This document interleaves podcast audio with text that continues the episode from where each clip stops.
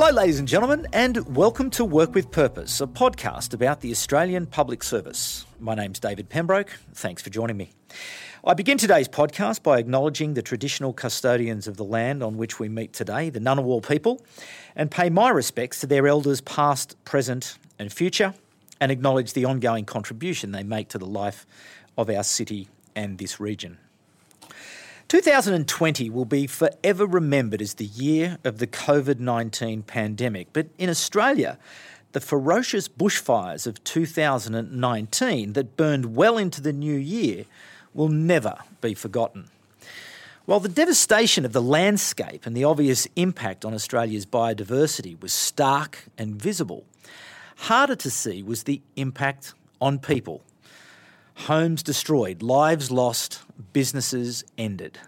The strain of such significant events was recognised early, and the National Bushfire Recovery Agency and the Mental Health Commission worked quickly to deliver necessary support. But more was to come.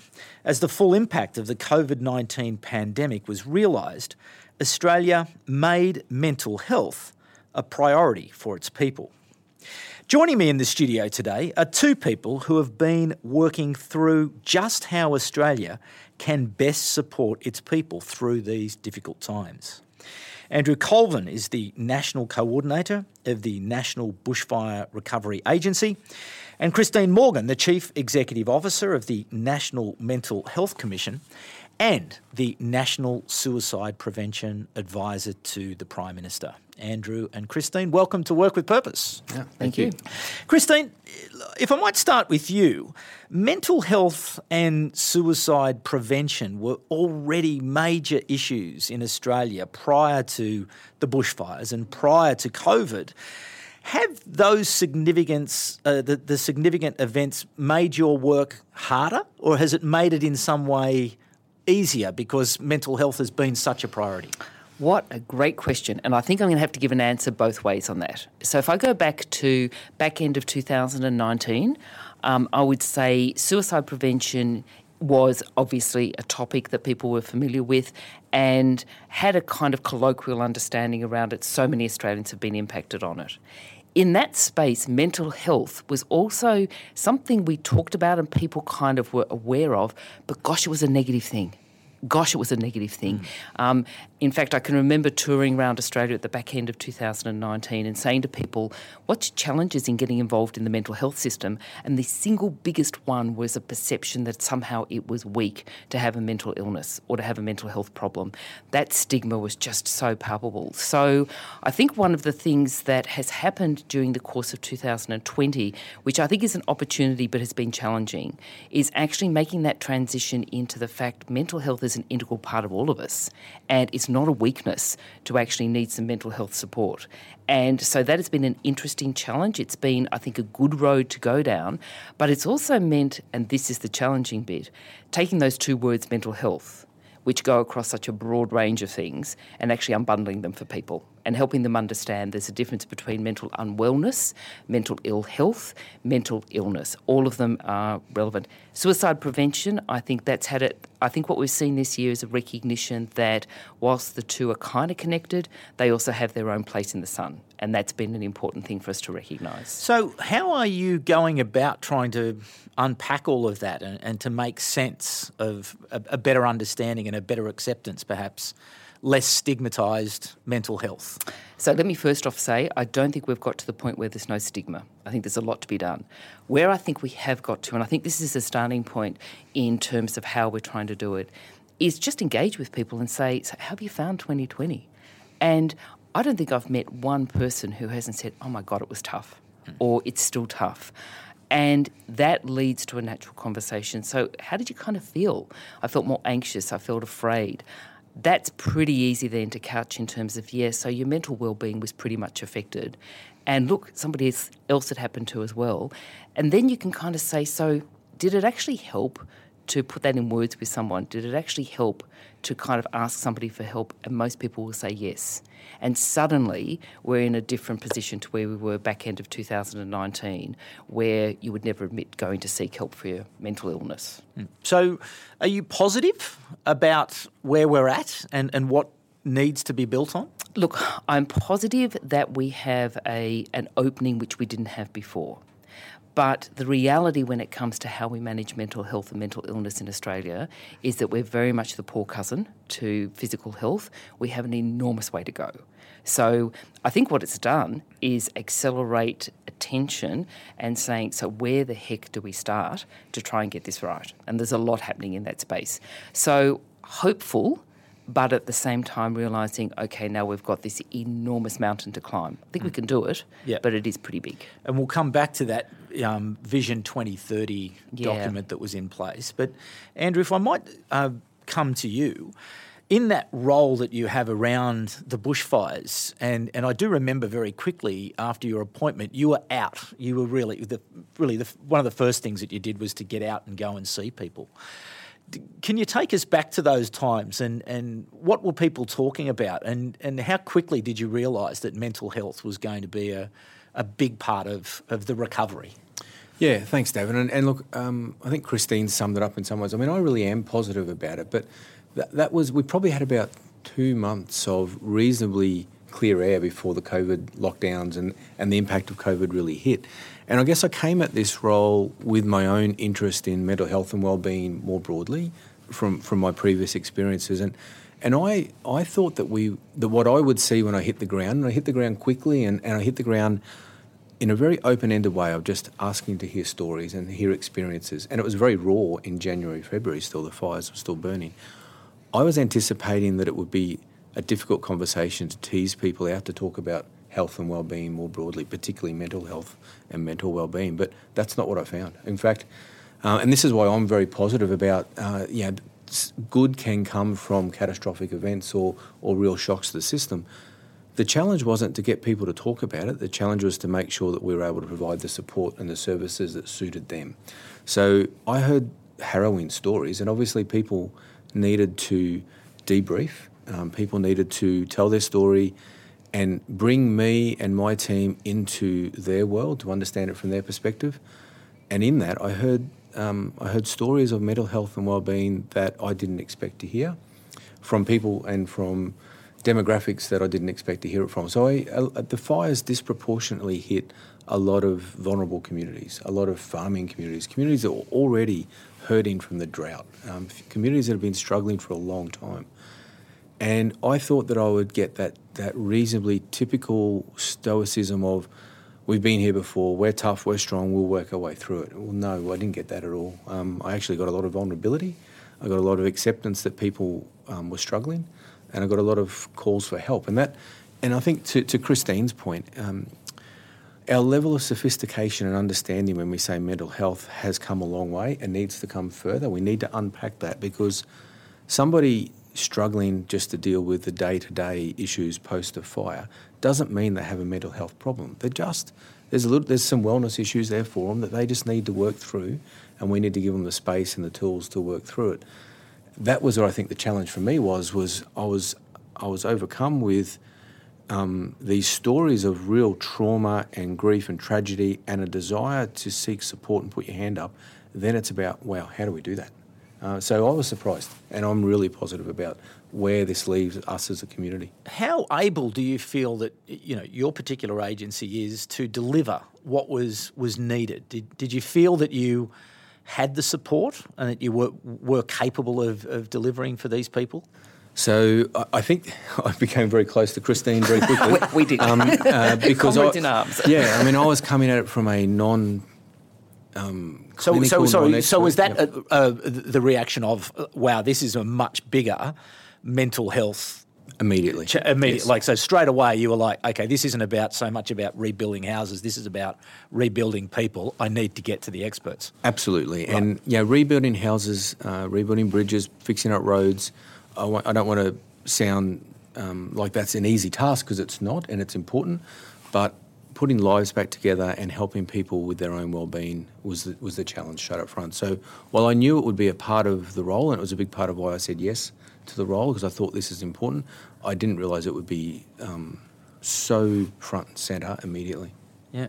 And Christine, what, what advice when Andrew picked up the phone and said, Christine, I, I need help to be able to deal with this, what, what were you able to so to look, offer. So I think it was that really that that entry point. We had a bit of a chat together, um, and it's been a really interesting journey when you overlay COVID because I think the really important thing for us to remember, um, and Andrew and I have talked about this, is that it's the aftermath of what has happened, that tail end effect of how people have been impacted. It's not fixed quickly. I mean, a lot of these people have gone through really traumatic things. So then you overlay that with COVID, that's got its own challenges. But coming back to your question of what did we do, I think it was just that very first um, entry point picking up on what Andrew has said, it was how can we make sure that we're actually there for people where they need us? Um, we very quickly identified this is not about asking vulnerable people to have to go and find us. This is about us stepping proactively into the space, stepping proactively in and saying, what can we do to give you some help?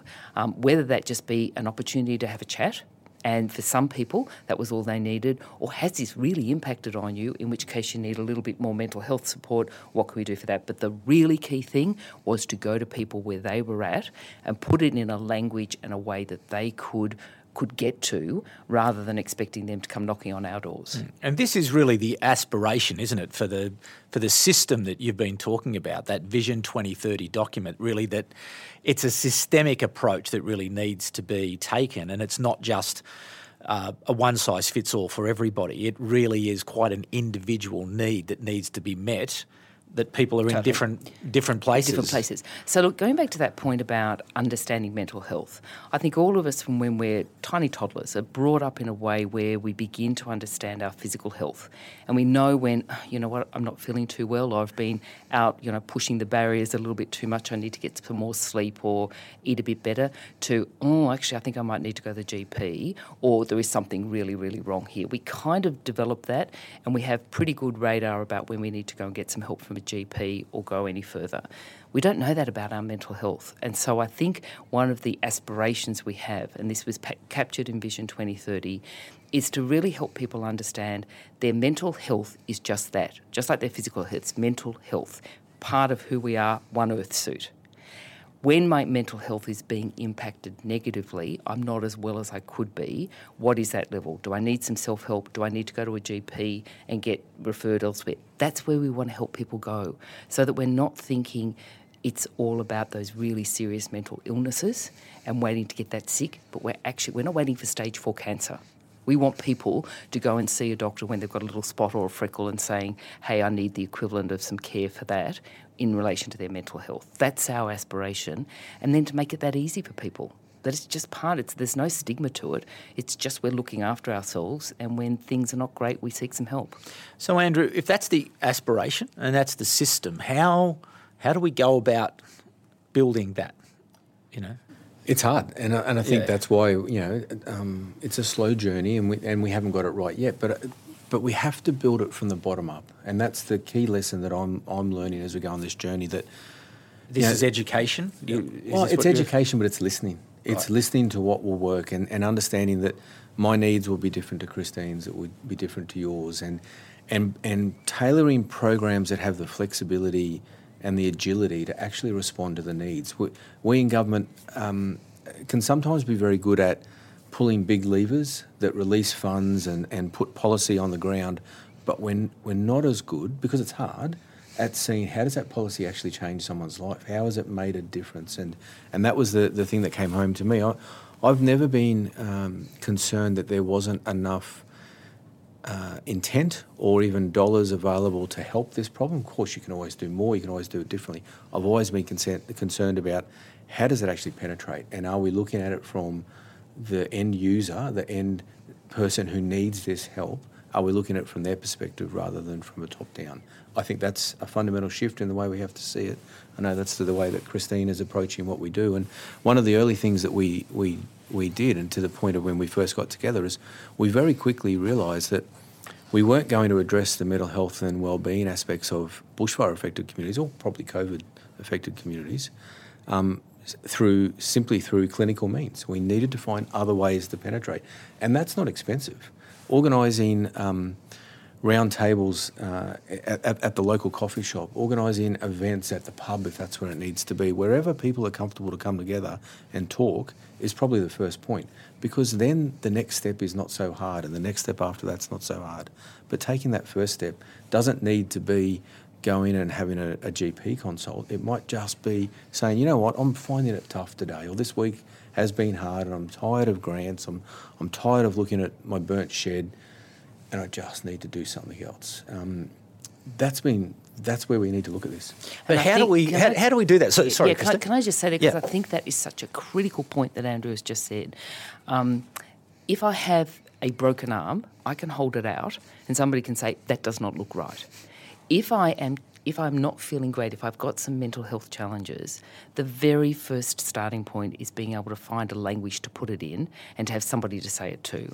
And I think that's where, where AJ said that he went out into community and he spoke to people and he encouraged them to find that language because that is, you can't actually manage somebody's mental health or their mental health challenges until you can help them actually put it into words. They've got to be able to, because it manifests itself in the way you think, the way you feel, your behaviours, and and that's really challenging for people to come through to. So I think that is the critical difference between being able to start the journey with somebody around mental health challenges as distinct from physical health ones. Mm-hmm. I need to be able to hear it in the way you describe it and connect, and you need to feel safe enough to tell me about it. And then we need to find a way that's going to engage you in that process of getting better. And and I think that's an interesting point, Andrew, because you mentioned when you first went out there that you thought perhaps there might have been reluctance, but there wasn't. There was an openness. But have you found some months on that people are reverting to type and they're probably a little bit more reluctant now? And really, what we're talking about is a is a substantial cultural change that needs to take place? Yeah, a little, a little. Uh, I think we need to normalise the conversation more than we have. So there are those people who I think were probably very vulnerable and prepared to to acknowledge and talk about their vulnerabilities early. But then, as time's gone on, uh, they've probably be, it's become harder to acknowledge those vulnerabilities. So I do see that. I see, you know, when I look back 12 months now, I think I was having more raw conversations with people about their health and well-being because the fires were still on and it was very real. 12 months down the track, um, the conversations aren't the same. They're still there, but there's also uh, the, the, the conversation is still a normal conversation, and that's a positive. People aren't afraid to sit in front of their colleagues in a community group and say that, which is positive. Uh, but it concerns me, for instance, yes, yeah, just last week I was up in central um, or northwest New South Wales, a small town, and you know I've, I've still got farmers who are breaking down in tears, recounting the story.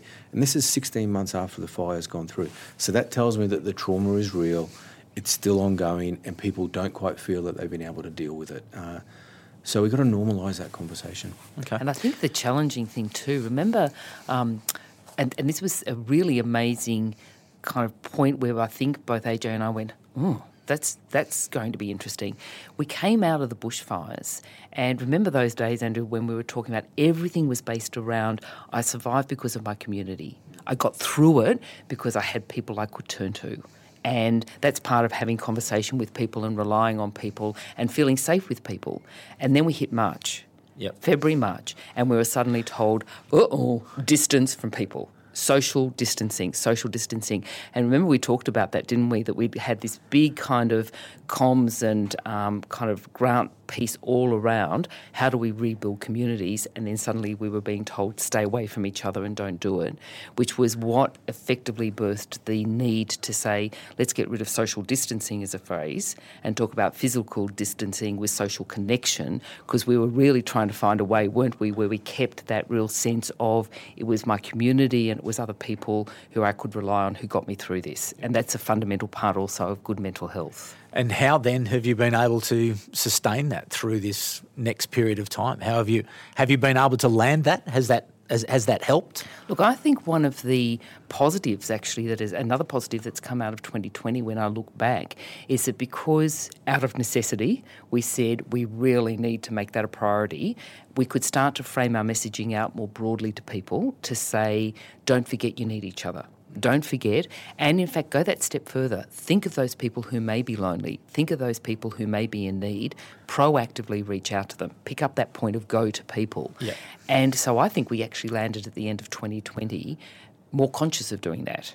More conscious. And I think, Andrew, that might be something we need to keep putting into the conversation to help normalise. It's okay to need people. It's part of good mental health and connectedness. I think that's another part of the story we need to weave in.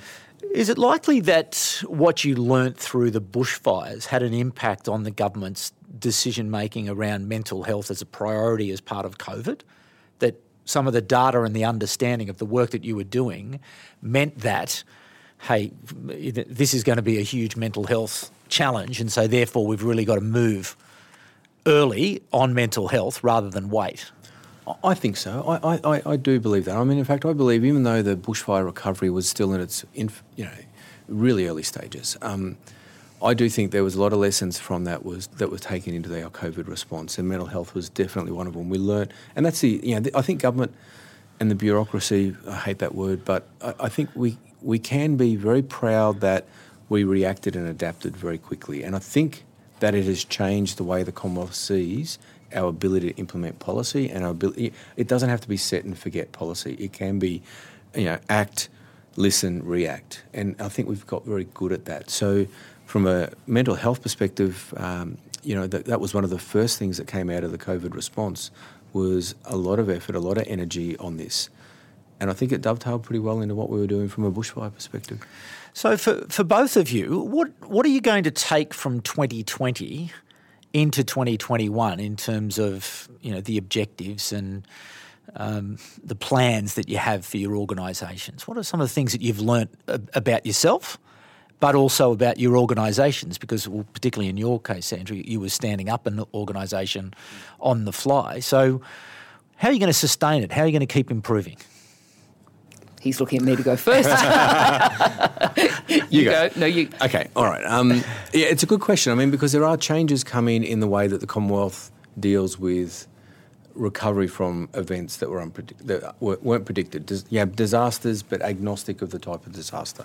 And I, I feel really proud for our agency, for you know, for the NBRA, that we've created the ground for the Commonwealth to take a more enduring, holistic, and longer term view of recovery, and that's what we need to do. So that's, that's that whole of government piece, very much it? whole yeah. of government, but it's a well, it's more than whole of government. It's a whole of sector. It's a whole of community approach, and uh, I think that's a that's a really positive um, thing that's come out of 2020, uh, out of the fires, out of COVID, for that matter. Uh, I think we can take that forward. So. Um, the other bit, though, that I that I hope and I believe will will be taken forward is to see this through a community's eyes, to see it through a victim's eyes, to be very victim centric in the way that we approach recovery, to be victim centric in the way that we approach our policy levers that are necessarily big and sometimes cumbersome, but to make sure that you know we listen, we're on the ground, we hear the feedback, and if we've got it wrong, we go back and react and we we adjust it. And the feedback that I I get as I travel around, you know, and it's wide, it's varied, it's positive, it's negative, but one of the constants is we listened. And they recognised that we took away the messages that the community told us. We went back and we tried to change the policy settings. And that, that creates confidence and trust in government in a way that um, no other policy or no other announcement will. Because when, you, when, you, when you're at your most vulnerable, you've just had the worst day of your life, and you look up at where the support's coming from, you are completely agnostic between local government, state government, and federal government. You don't know the difference between a charity and a government. You don't know philanthropic organisations. You just want help. help yeah. And I think that it, we've changed the way that we think about that. Great. And for you, Christine? I was never great at people saying no, something can't be done. Um, I've got to say, I've come to the back end of 2020 and I actually now absolutely believe we can do things. We can actually get those barriers down. We can find ways to make things work. So I think a whole heap of, I'm going to pick up on one of Andrew's words, bureau, I hate bureaucracy as well. The bureaucratic stuff, which I think before was seen as really being challenging, actually isn't that challenging when what it's standing between you and trying to get something done. I remember we did the um, pandemic mental health and wellbeing response plan, and the um, the invitation was put on the table by the prime minister, and three and a half weeks later, we had all nine jurisdictions signing up to it.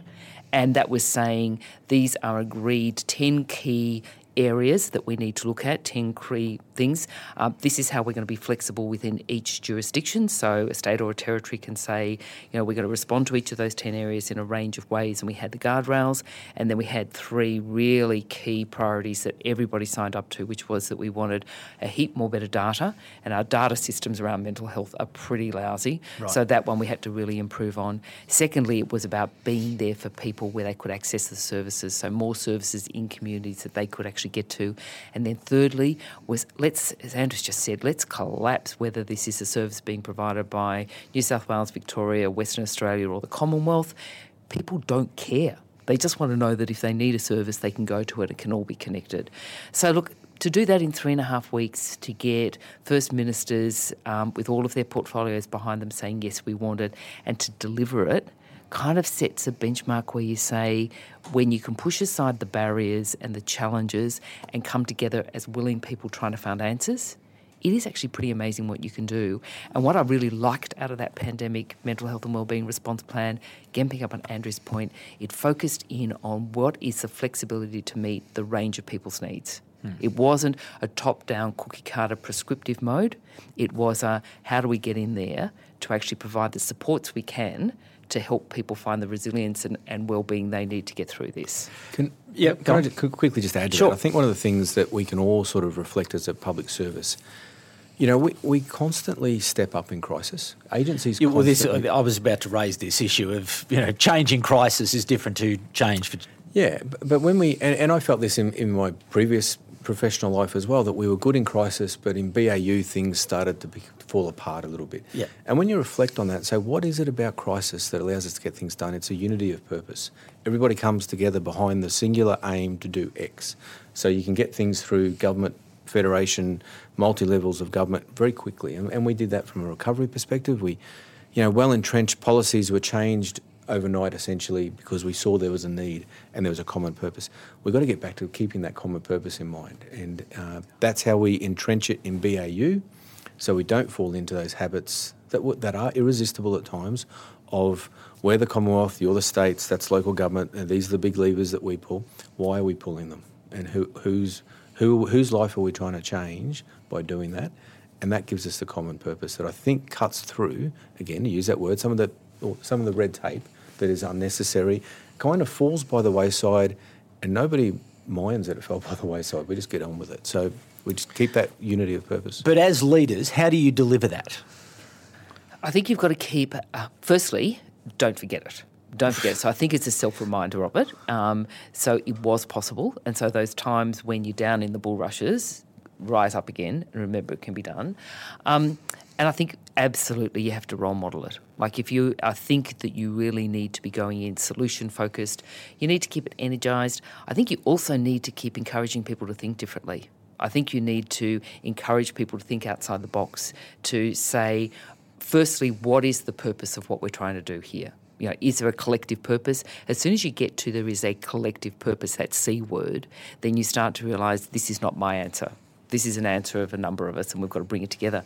But I think it's sticking to the discipline of doing it differently. Mm. We've shown ourselves we can do it. So it's that discipline of day in, day out, doing it differently, leaving the ego at the door, leaving the title at the door, recognising nobody has a monopoly on answers. Just because you might be in a certain position in the hierarchy doesn't mean you're going to get a better answer than somebody else. So, and it's being open to contributions from all. Mm. And I think as leaders, we should always be challenging the status quo and asking what may seem like the ignorant or stupid question. That's our job. Yep. Yeah. Keep challenging it. Excellent.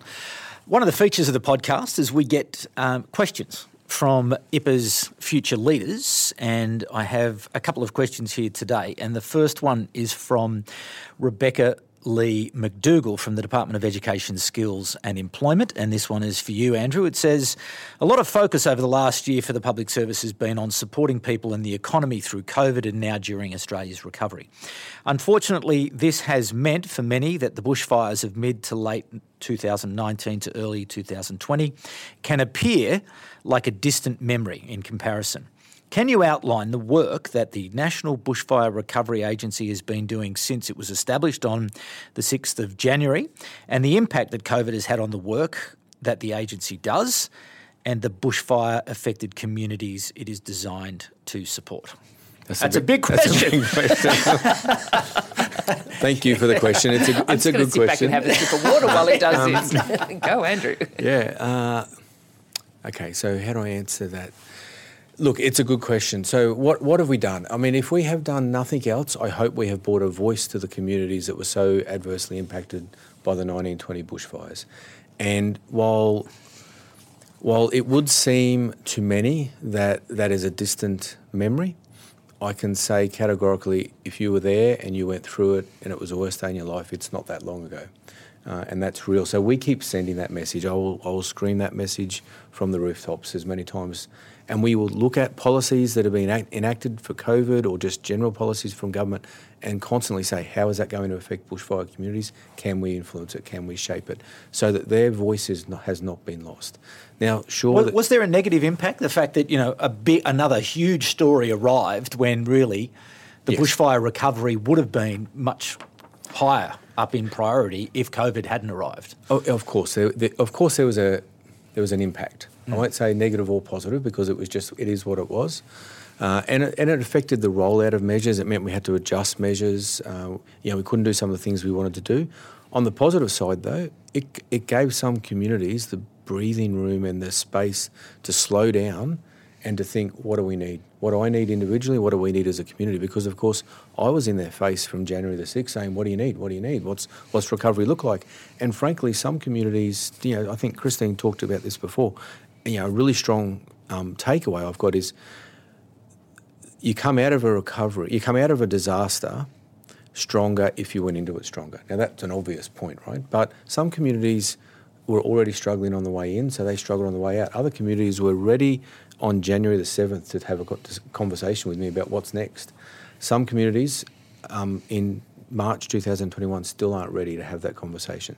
Everyone is different. So I think COVID's, COVID did pause things, it slowed things down. There was some detriment to that, but there was also an ability for people to rethink, to collect their thoughts, uh, and start to regroup. And now that we are, you know, reluctantly, sort of carefully say, coming through some of that and and there's some normality coming back to community, we're finding some communities are coming back really energised and ready for what recovery looks like because they've had time to think about it. But of course, it's had an impact. There's no doubt it's had an impact. Mm. Uh, Christine, question for you um, from Holly Noble from the Department of Finance. And Holly asks the, the events of the last 18 months have challenged everyone's resilience levels in new ways. While there is a surge of information emerging on tools to cope with stresses, uh, how to manage and build resilience levels and the different types of resilience now required at home and in the workplace, there is still much that we do not know. How do you see the public service responding in this new environment? Again, a really, really good question. So I think if I hear that correctly, Holly is saying that um, we've come a good way in terms of understanding the importance of investing in how we can cope with things. I call that resilience. Um, our resilience is our ability to effectively say, whoa, we've just taken a whack. Um, I feel a bit thrown around here. How am I going to come through it? And what can we do? And I think we're better understanding that others need that support as well. But two things we still don't know very well. Firstly, what is going to be the long term impact of COVID, as we've just been saying here? Um, you know, I, I used this phrase before the mental health impacts of the of COVID, of the bushfires, is not stopped by no more bushfires or stopped by the vaccine. So that doesn't stop the mental health consequences. So we don't know what the long term impact on people is going to be. One of the things we look at in terms of our suicide rates is they have been down, um, steady or down over 2020. Too early to say why, but our rates of suicidality have been really high and suicide risk is high. So we're going into 2021 really alert to what can be the long term consequences of this. Um, picking up again an analogy that Andrew's used, you have the shock of the immediacy And we, I think the immediacy of COVID 19 has been we have had to cope right through 2020. We thought we were going to come out of it in May, and then we had to had the second wave, etc., and went through it again. So so I think we have got a long term impact. Holly's absolutely right. We don't know what that long term impact is. So to her question, and then the second thing is that we we actually still don't know a lot, um, or sorry, let me rephrase that. We don't yet have all the answers in terms of how best to respond to the whole range of mental illness and mental ill health needs. There's a lot still we're learning. What can we do? I think, Holly, the things that we can do is we can A, stay alert. B, we hold on to that learning that we had from 2020, which was if I actually reach out for help, it does make a positive difference. So, connecting for our mental health and well-being. Thirdly, continuing what Andrew has said, become even more sophisticated in our understanding of the differences between mental illness, mental ill health, mental unwellness, and be able to respond accordingly. Um, and then finally, and I think this is really important for the public service and for any other workplace, our workplace is a community. And the the bonds that can be formed in that, the supports we can give each other, the alertness we can have for each other is really critical. So I think being realizing that the little bit we can even do in our own space and with our own networks makes a positive difference. It would seem that this will be this is going to take a long time, and I know Andrew, you mentioned um, a marathon, not a sprint, in terms of the bushfire recovery. But it seems that really developing this system that really 2030 aspires to around mental health is going to take years. I think it will, but I think the um, so let me first look at where we are in 2021 we started well before 2020 and before 1919, 2019, sorry, in the bushfires, this journey into what is the reform piece? Yep. What is it we need to do? We've had the Productivity Commission look into it. We've had a Royal Commission of Victoria. We've had the Aged Care Royal Commission. Uh, we've had, had the advices through the suicide prevention lens. We've had Vision 2030 we are now in a space where the pieces of the puzzle are lying there for us to be able to take up and put together. That's not going to happen overnight, but I do think that it's a seismic time. I think mental health reform is well and truly happening. Now it's about what does that actually look like and how do we proceed with uh, less haste, more speed so that we actually get it right. And we do it not by changing how the deck chairs are set out, but by actually doing those foundational pieces in the system that make it accessible, affordable, evidence based, like a universal mental health system that equals our universal health system. Excellent. Well, Christine and Andrew, thank you for your service and best of luck with what is. I don't know. It's hard to imagine something that's as important, really, in terms of that resilience and robust and community and the direct impact that it has on people being able to live their lives. So, best of luck Couldn't with, the, with with uh, with that work. Um, Work with Purpose is part of the GovComms podcast networks, and we'd be grateful that if you do listen to this podcast, please give us a rating or a review because it does help us to be found. A big thanks once again to IPAA and to the Australian Public Service Commission for their ongoing support. This program would not happen without that support, and indeed the team back at Content Group who helps to put the show together each week. And thanks to you, the audience, for coming back in such strong numbers. We certainly do appreciate the support, and a big thanks again to Christine and Andrew for coming along today to talk about such an important issue. But that's it for now. We'll be back at the same time in two weeks, but for the moment, it's bye for now. Work with Purpose is a production of Content Group in partnership with the Institute of Public Administration Australia and with the support of the Australian Public Service Commission.